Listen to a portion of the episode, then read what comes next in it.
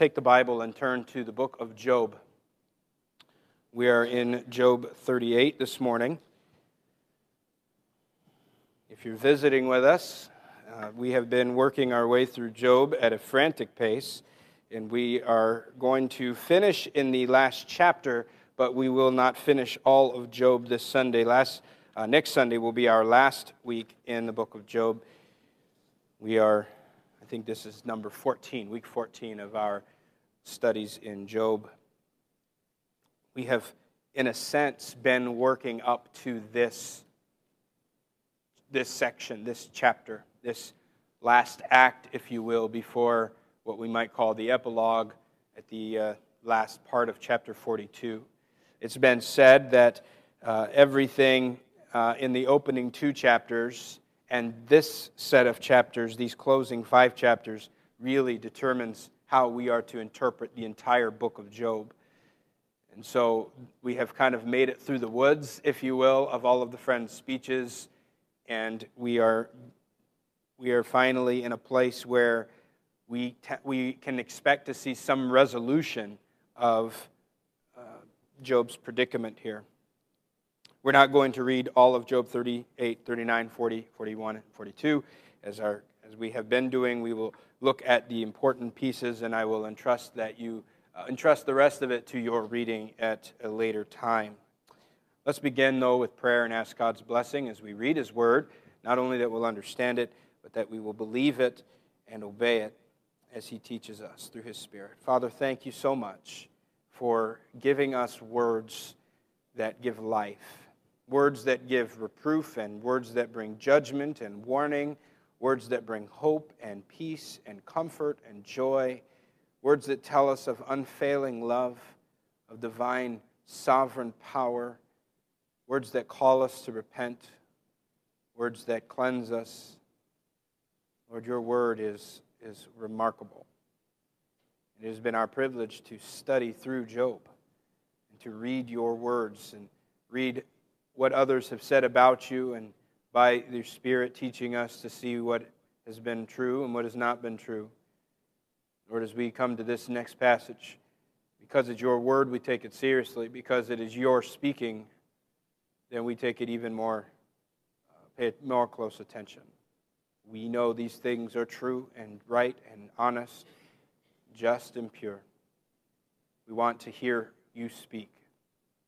Don't want to just simply hear so that we can have a novel experience, but so that we might know what you command and what you demand of us, and what we should know and what we should believe and what we should think about you, but also so that we might follow in obedience in what your words have taught us. So help us, please, by your Spirit. Give us understanding and give us obedience. We pray in Jesus' name. Amen. For the past many, many chapters, Job has uh, argued his innocence to his friends and to God.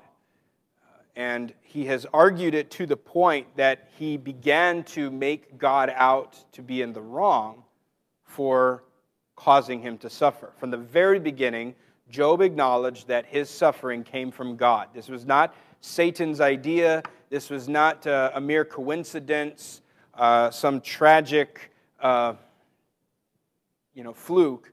This all came from God. And, and Job was right to say that. It did come from God. That's what Job wanted to teach us. But as his friends sat amongst him and continued to condemn him and accuse him of sins that he had not done, Job began to defend himself so earnestly that it turned from mere self defense, mere stating of facts, to going even further and saying, I am so innocent that everything that God has done to me has been unjust. Not that God didn't do this, but that God did do this and he is wrong for doing it. As we will see in in, in as we read in Elihu's speeches, but also we'll see from God's own lips that Job would condemn God to prove his own innocence. And in this, Job is very, very wrong. Now, Elihu, as I said, spent six chapters defending God and attempting to get Job to recognize his error of condemning and accusing God of wrong. But the question is has enough been said to persuade Job? And that's the key word. Is, is Job persuaded yet? It's one thing to tell Job he's wrong, it's one thing to tell Job the truth, it's another thing entirely to persuade him or to convince Job of the truth. Has Job been persuaded that he is unworthy? He is incapable of being God, which is kind of what Job is, the direction that Job has gone if he's not, if he's not checked before he uh, gets the end of his logic. He is kind of assuming to be God himself, that he should be. Is Job going to be persuaded that only God is capable of ruling the universe as he sees fit? Will Job be persuaded to admit that he does not know everything and that he is unable to be God? Will Job be convinced by coming to answers himself rather than being told the answers? And that's really what we have before us. When God comes to Job, God does not explain things to him in the way that Job hopes for. Rather, God comes to him and shoots a, a machine gun of questions at Job. Will Job acknowledge the sovereignty of God? As we read it, the question remains then, is I think it's, it's kind of glaring at me in neon lights as I read it, is will I be persuaded of these things? Of course, we read and we could skip to the end of the book and find out how Job responded. The story of our life is yet to be finished. Will we be persuaded that God is sovereign? That He alone is able to rule the universe as He chooses? And that my opinion really doesn't matter. It's been said by um, in the 13th century, the king of Spain, his name was Alfonso.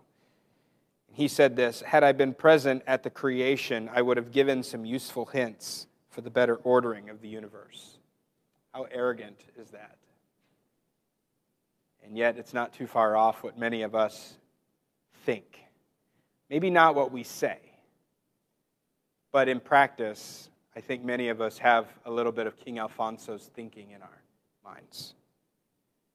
Chapters 38 through 42, as I mentioned, are the key to understanding the rest of the story of Job and how all of this is going to fit in. And the question that I ask is that will Job be persuaded by Elihu's speeches? And I don't think that it's enough because as soon as Elihu finishes speaking, here begins God in chapter 38. Now it's interesting, and I didn't really look at it much closer than a mere wondering. But at the end of Elihu's speeches, he talks about the whirlwind.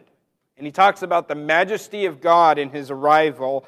And all of a sudden, in chapter 38, it seems as no time has passed that God speaks out of a whirlwind. And I just wonder, makes no difference here or there, but I wonder if Elihu is speaking because of something he saw coming in the distance. Literally, a whirlwind coming and speaking and reminding him of God. And then, as that whirlwind arrives, somehow they've not run for cover because now the whirlwind has come and God is speaking to Job. I never thought about it until I, was discussing this with a friend. Where were the friends during this passage? It is very likely that they were sitting here listening to Job and God speak. I don't think God was impressing these words upon Job's heart, but rather saying these things out loud. If you watch the Superbook version, the, the friends had walked away, and that's where they were during this interaction between God and Job. But I wonder if they weren't just sitting there listening. We have the privilege of sitting and listening to the conversation between God and Job from a whirlwind. And we find that God will persuade Job. Elihu's words are good. Elihu's words are mostly true, I think, but they are not enough to persuade Job. But God will. And in this section, Job finally gets what he had been desiring all along. all beginning in chapter 3. Job has been saying, if I only had a chance to, to sit with God, to talk with Him, to take Him to court, to make him give an answer for himself, I know I would be proven innocent. And I know that God would have to declare me uh, uh, righteous and that, that, uh, that, there's no way that, that he would find any guilt in me. Not that he's sinless again, but that, that, that I didn't do anything to deserve this, this type of treatment. But when God finally does arrive, it goes very different from what Job anticipated. This is very, uh, this is, reminds me of the old statement be careful what you wish for, because when you get it, it may not be what you wanted. And that's exactly what happens to Job. Job had crossed the line in his defense of himself. As I said, he's condemning God. Job 40 in verse 8, if you want to peek over there, as God says himself there in verse, verse 8, chapter 40, Will you even put me in the wrong? Another way it said is there, Will you disannul my justice? Will you condemn me that you may be in the right? This is God saying this of Job. God has heard everything Job has said of him and to him, and God says, You've gone too far. And so now, what we have in Job 38 through 42, the first half of 42 at least, is a battle of wisdom. God will not challenge Job to fight him with weapons or with, with brute strength. That's obvious how that would end up.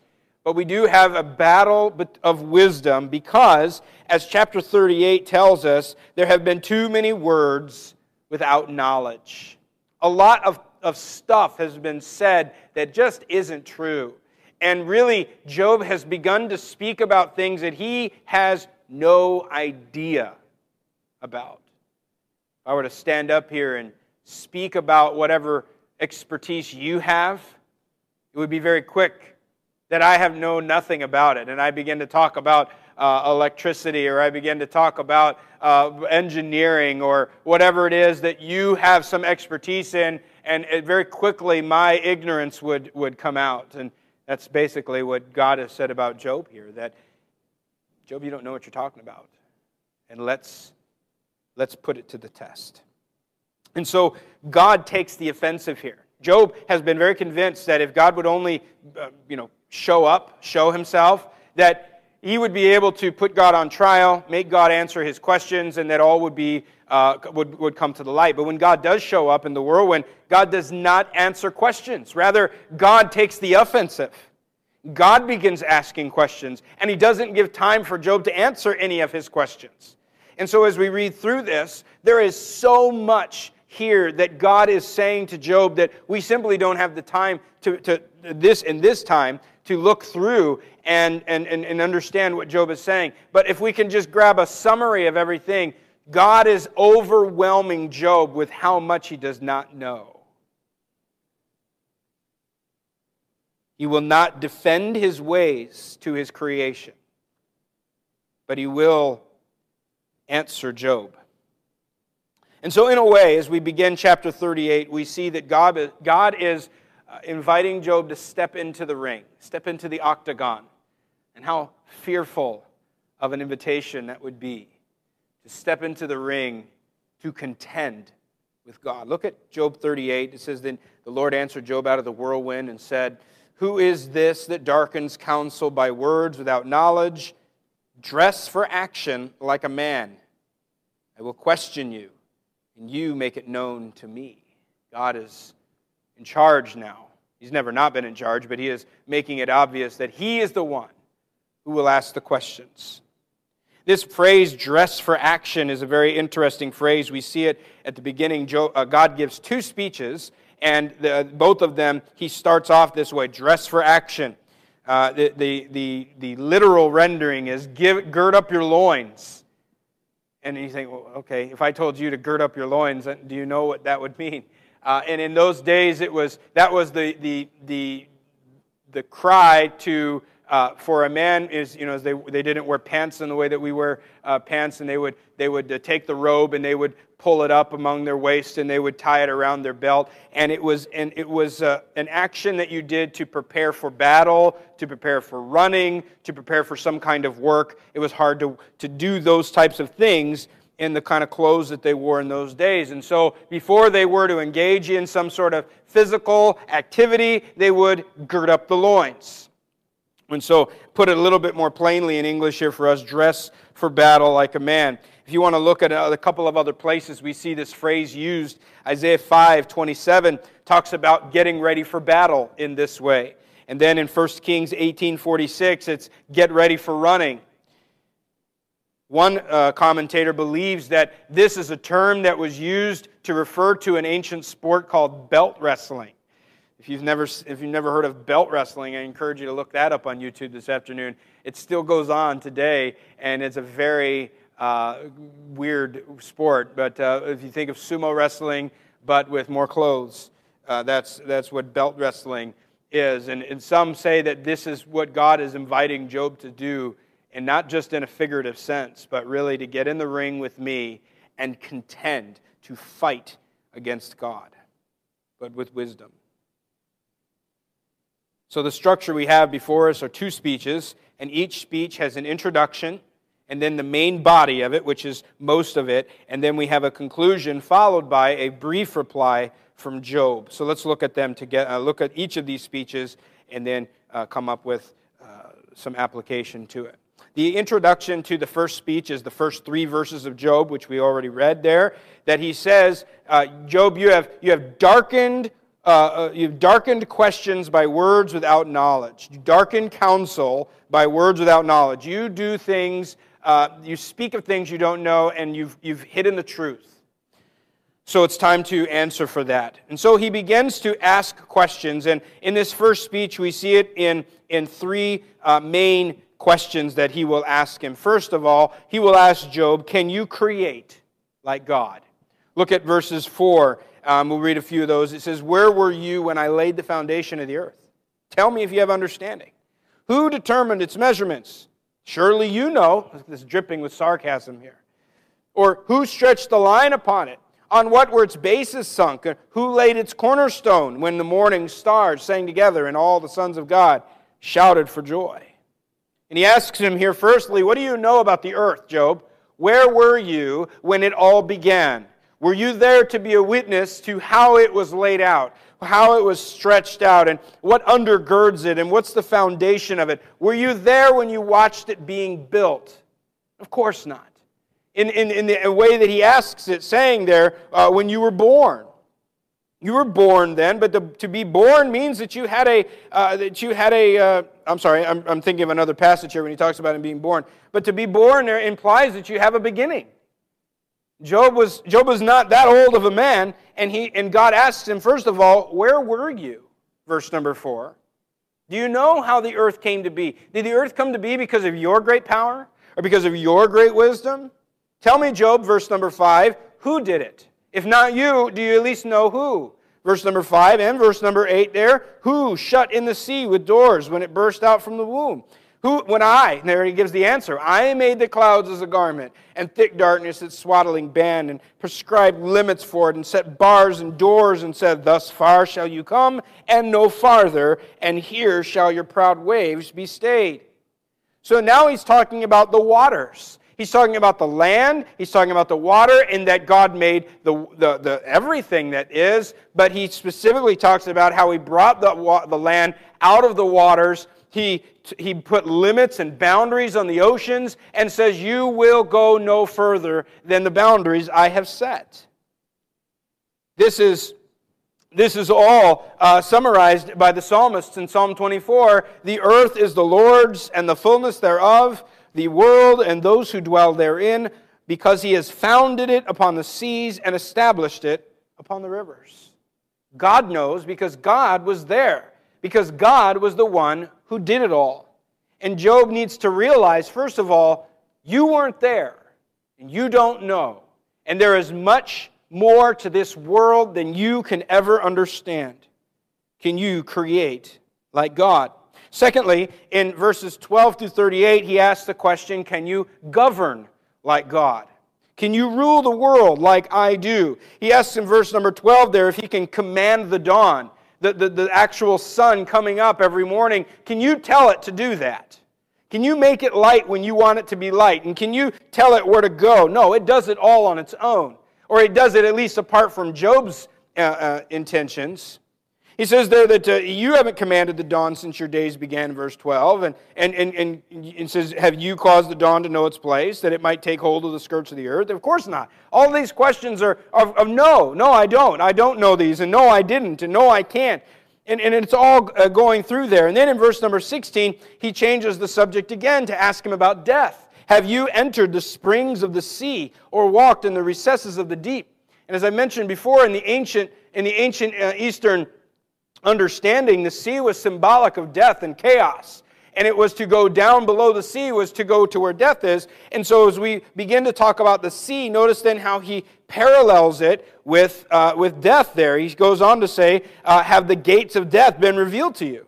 Or have you seen the gates of deep darkness? No job has never been there. Job will go to the gates of death one day but at this point he has not gone there yet and job does not know how to get there. Job cannot take people there uh, job does not know about death and, and for the rest of this chapter, and I would really encourage you to read through these, these speeches because God speaks a lot about water in one shape or another.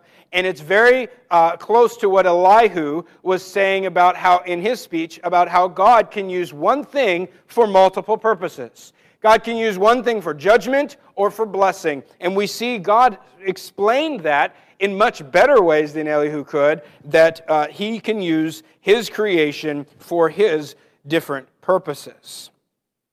So he continues in verse number 19 to ask God, or to ask Job about the, the, the, uh, the lightness and the darkness. Do you know where they dwell? Do you know where to find them? In verse number 31, uh, do you know how to govern the galaxies? Can you tell the, the different stars and the constellations how to appear and how to form and where to go and all those things? He says in verse 31, can you bind the chains of the Pleiades? Or loose the cords of Orion? Can you lead forth the Mazzaroth in their season? Or can you guide the bear with his children? And talking about all these different uh, uh, constellations that are in the night sky. Of course, Job cannot do that. God is the only governor of the earth and of the universe. And then in verse number 39 of chapter 38, he asks him a third question, and this goes through the end of chapter 39. First, he asks, Can you create like God? Then he asks, Can you govern like God? And now he'll ask, Can you sustain life like God? Not only did God get this whole thing started, God has kept it going by his wisdom and by his might. He asks in verse, beginning in verse number uh, 39 there, he says, uh, Can you hunt the prey for the lion or satisfy the appetite of the young lions? If you read through this, you'll notice many times the animals that God will begin to talk about are not necessarily the full grown ones, but the little babies. And notice this, it's very interesting. I, I've read this many times, and it took me, uh, it took me to, uh, someone else to help me to see something that I, I rushed over many times before. In verse number 39, he's talking about these young lions, and notice what he says there. Can you hunt the prey for the lion or satisfy the appetite of the young lions? When they crouch in their dens or lie in wait in their thicket, who provides for the raven its prey when its young ones cry out to God for help and wander about for lack of food? Think about these little cuddly lion cubs I don't, I don't think ravens are cuddly, but these, these, the, the new animal life is cute when they're babies, aren't they? But a lion cub does not stay cute. A lion cub might be cuddly. You might be able to hold it at some petting zoo, but not for uh, not in its first few months, or not after it's grown for a few months, or not after, not after a year. Or you can't, you, these, these cuddly things don't end up staying cuddly. They become ferocious and, and very dangerous and very savage. But notice what God has asked him here. He's not saying that, uh, and everything that, that Job cannot do, God is saying, I can do. And when he says in verse number 39, Can you hunt the prey for the lion? Can you sustain the needs of the little lion cubs? No, you can't, Job. I do that. God Himself sustains the lion cub. Now think about what do lions eat? Lions eat other animals. What do ravens eat? Ravens are not uh, are vegetarians. Ravens eat other animals. They are birds of prey. And so, for God to sustain life of one animal, he must take life from other animals. So, in doing good here, he must cause pain and suffering over here. And this is what God is getting, getting Job to understand there that God provides for his creatures in a way that one might say, I don't like how you've set it up, God. I don't like that the young antelope might say, God, I, I really wish you would have made all, the, all the, my, my predators vegetarians because by satisfying them and keeping them alive, I must die. And it's the same goes with us, huh? Everything that we eat has died first. If it's real food, if it's prepackaged and stuff, it's probably just chemicals. But if you, if you eat vegetables or if you eat meat, something died so that you might stay alive. And this is God's plan. Then he goes on uh, in, in beginning of chapter 39, he starts talking about all these different other animals, and these are not tame animals. Remember, Job was a farmer. Remember, Job had camels and he had oxen, he had all kinds of things, but they were domesticated. Now God takes him out the farm, if you will, and he takes him out into the wilderness, out into the great wild, and he shows them the animals of the animal kingdom that are not domesticated, that are wild animals, and he asks them, could you care for these? Would, you, uh, would, you, would they even obey you? As he asks there in verse number 9, he starts talking about the wild ox. He's talked about the mountain goats. He's talked about the wild donkeys. They wouldn't obey you. They don't need you, Job. They take care of themselves.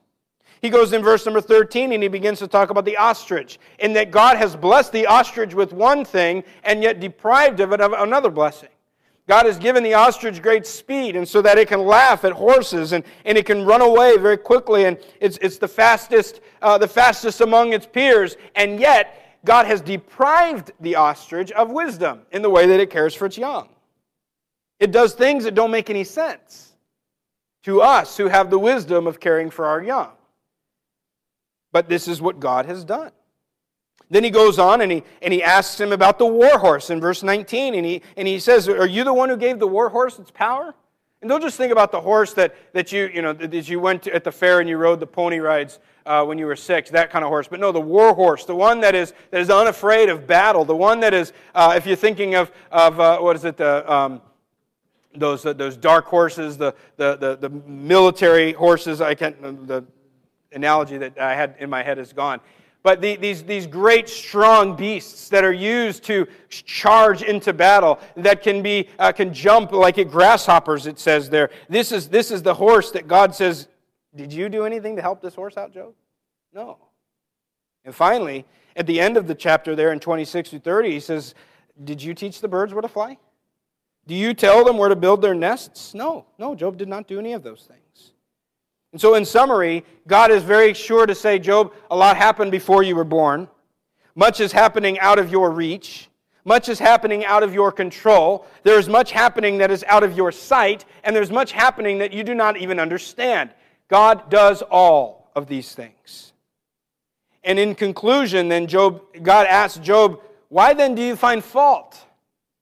Can a fault finder verse four, uh, chapter 40, verse 2, shall a fault finder contend with the Almighty? Job, you don't understand these things, and yet you sit back and you find fault with what I do. Can you really contend? Do you really want to contend with the Almighty God? Of course not. And so Job's reply seems to be very genuine here. He is sincerely first admitting uh, his, uh, who he is, a mission of self, basically saying, I'm nobody. Verse 4, I'm a small account. But then he says, and, Joe, and God, I'm not going to speak anymore. He promises silence. An admission of self and a promise of silence. He will no longer question God. He will no longer demand answers from him. But that's not enough because God doesn't satisfied with what Job has confessed thus far because he goes right into verse number 6 with yet another speech. His second speech here has an introduction verses 6 and 7. And notice how it starts off with again dress for action. I will question you. Notice verse 8 Will you put me in the wrong? Will you condemn me that you may be in the right? And he goes and asks basically, he doesn't ask three questions, he says three things. He asks a question and then makes two comparisons here. in a way, God has conceded there is no way you could fight with me. There is no way that you could last with me for even a moment. And so let's see what you can stand up against. And so he asks the question first in verse number 8 there, are you like God? Are you, are you able to, are you an equal with me that you could stand in my, in, my, in my ring? Are you equal with me in strength and power? Verse number 9. And then he goes on to say in verses 10 through 14, if you can do what I do, then I'll acknowledge you. But of course, he cannot. He says, well, let's find someone who's maybe a little bit more your size. How about Behemoth? In verse number 15. What is Behemoth? We don't really know. A lot of people have some, some ideas, and it's fascinating to think about, and there's a very vivid description of this. And some say that it's, a, it's an actual animal that we have around today, and some say that it's a dinosaur of some, of some sort. I don't think that it's meant for us to go and do some scientific research and figure this out. Let's not get lost uh, in, the, in the weeds here. Let's focus on what God has said here. And in verse 15 of chapter 40, he reminds him, You are not as powerful as Behemoth. He says there, Behold, Behemoth, which I made as I made you. He eats grass like an ox. Behold, his strength is in his loins, and his power in the muscles of his belly. He's getting around there. Job, there's no way you could handle him. Some say that this is a hippopotamus. It, it meets, meets, a lot of the descriptions there, except for some very big ones like his tail that is not like a cedar. You've ever seen a hippopotamus tail. Um, but the idea that he's getting at is there you are not anywhere near as powerful as the behemoth. Now let's try another animal. How about Leviathan? Well, now, Leviathan, we've heard about him already. We hear about him later on as he is symbol, symbol of Satan here. But he asks here uh, of Leviathan, a creature whom also God has made. He says, You're not as strong as Behemoth, and you're not as powerful as Leviathan in chapter 41, all of it's about Leviathan, and I'll just read to you verse 33. He says, On earth there is not his like, a creature without fear. He sees everything that is high, he is king over all the sons of pride. You are not, as, you're not a match for even Leviathan. And if you are no match for Behemoth or for Leviathan, then you are no match for me. And again, we are getting Job to be persuaded of the fact that he cannot be God.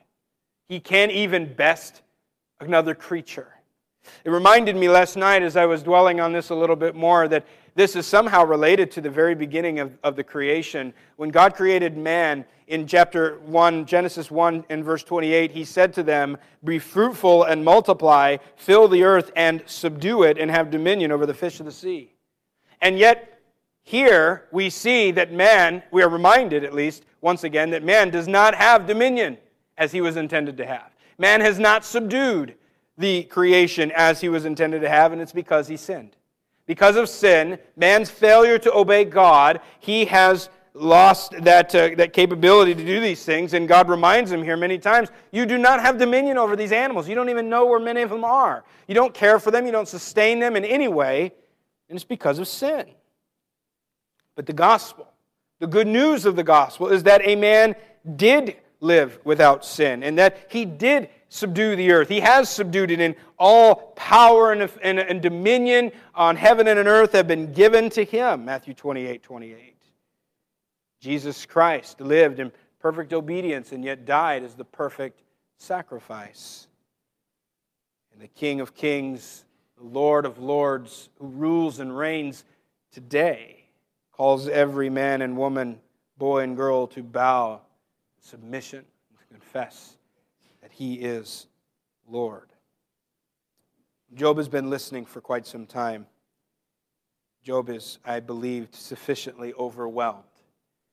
Very quickly, let me just look at Job's reply in verse 1 through 6 of chapter 42 he answers God's questions. And if you notice and you want to care to look back at them, firstly, he answers God's question from chapter 38, verse 2. When God, he quotes God, Who is this that hides counsel without knowledge? That's what God said in 38, 2. And then he answers God's second question from 38, 3 and 40, verse 7. Hear and I will speak, I will question you, and you make it known to me. He's not saying this to God. He is repeating what God has said and then providing his answer. Let me very briefly share with you Job's reply. First of all, he admits God's sovereignty. Verse number two I know that you can do all things. God is sovereign, nothing outside of God's power. Number two, he admits his own sin. Verse number three, there he says, I have uttered what I did not understand, things too wonderful for me, which I did not know. He is admitting, obviously, limited knowledge here, but in what he has said, he has sinned. We know what he said. He knows what he said, and God has called him out for it, and he admits his sins. Thirdly, he admits his new perspective of God. Maybe one of the more famous verses of, of the whole book, verse number five. I had heard of you by the hearing of the ear, but now my eye sees you. Job had a pretty good representation, understanding of who God is until he went through this suffering and he realized, I knew nothing like I know you now. His previous perspective is now clearer and truer of who God is. And then finally, in verse number six, he repents. Because of this new perspective, the initial reaction and the appropriate reaction to the new perspective of God, to a right perspective of God, is repentance. Job says, I despise myself and repent in dust and ashes. Now, Job has not changed his position on suffering. He still believes that he is innocent. But what Job has changed now is his attitude about his suffering. Job believes now that God is not wrong in what he has brought into his life. He's changed his attitude. Job here, as I said, was, not, was, was meant to realize that there's so much that he doesn't understand that he is powerless to control or affect. We, as the reader, should respond similarly as to Job as we become overwhelmed by what we do not know. As we read these words and other places in Scripture, we are to be reminded I don't know so much about this world, about the future, about my present how to rear my children, how to love my wife as I should, or how to submit to my husband as I should, or how to love my neighbor as myself as I should. I don't know about what tomorrow will bring. I don't know how to make the right decisions. I don't know. And I'm overwhelmed by the fact that I don't know. We are to acknowledge then the sovereignty of God in our suffering, even. The things that may be happening to you right now God is sovereign in that. God could have stopped it, and He didn't. The same God who feeds the young lion is the same God who took the life of the antelope. Same God who brought you new life is the same God who bruised his own son so that you could live again.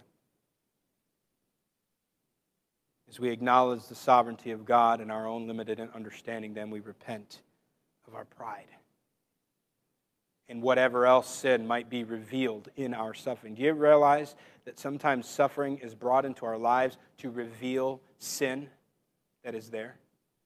Maybe Job would have never realized how proud of a man he was until his suffering. And it may be that God brings suffering into your life to show us how proud we are. I can handle myself. I can take care of my business. And God strips it all away, and we realize, I can't. I never could. I just thought I could. Finally, we are to bow and submit to whatever God chooses for our lives. Job is sufficiently persuaded of the sovereignty and the righteousness of God. The question for us are we persuaded? Can you honestly say that God rules and reigns perfectly? That whatever my God ordains is right? I think that we would want to say yes. Yeah, I believe that. But we don't really know until we're really put to the test, do we?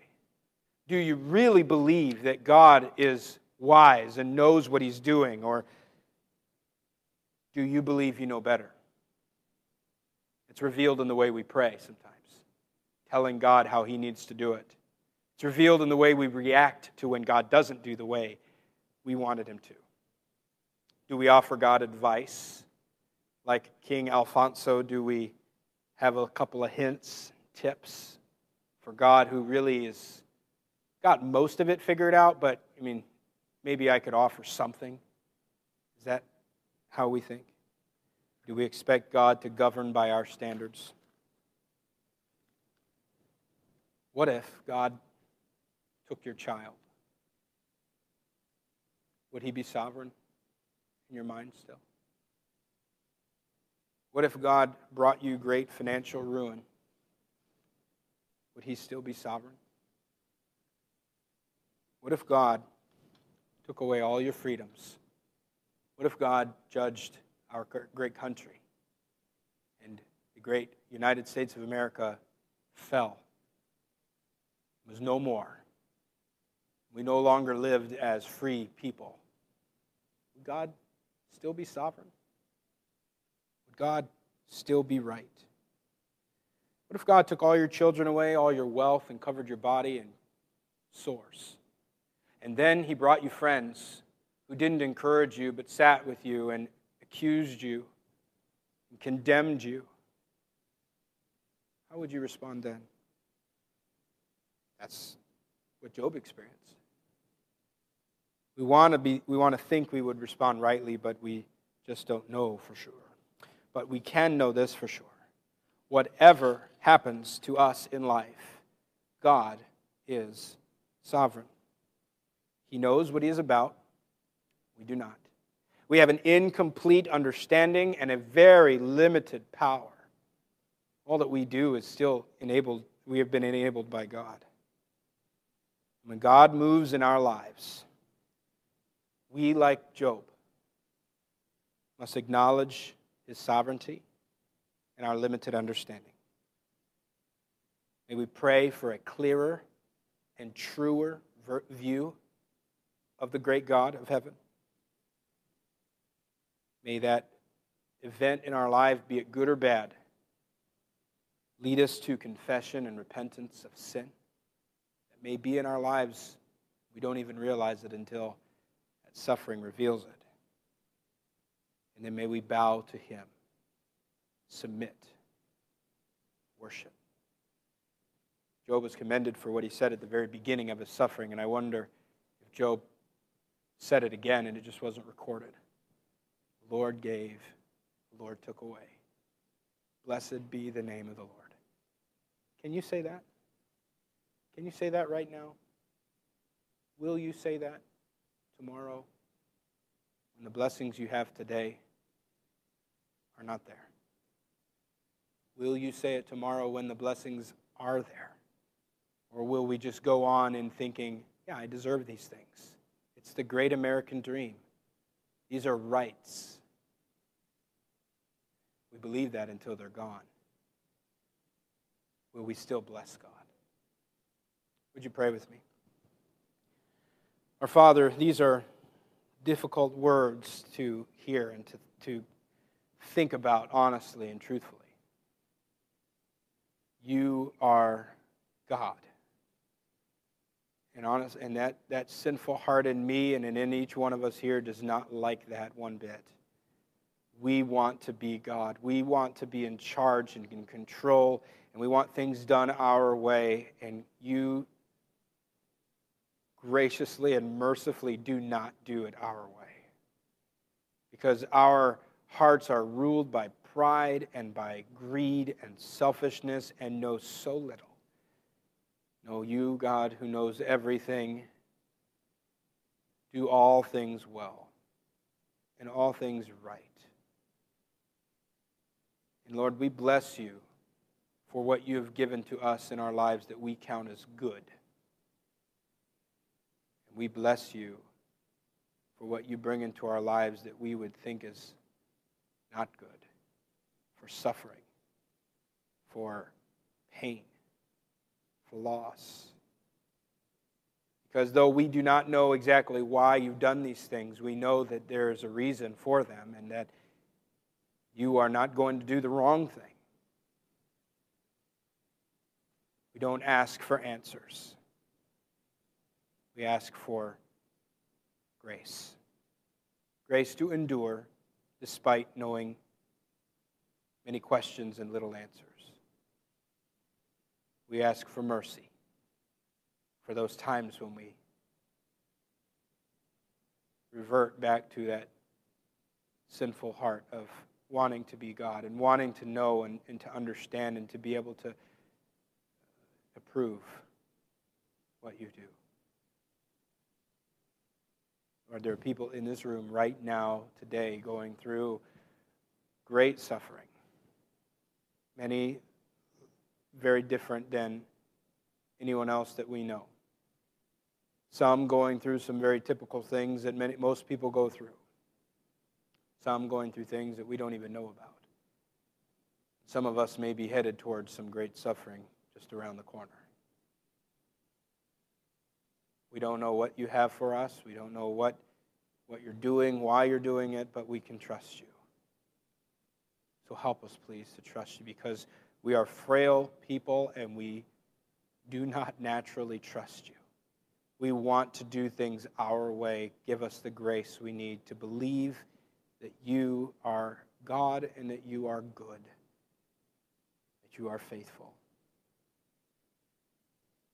May we, through whatever event in life you bring, respond with grace and trust.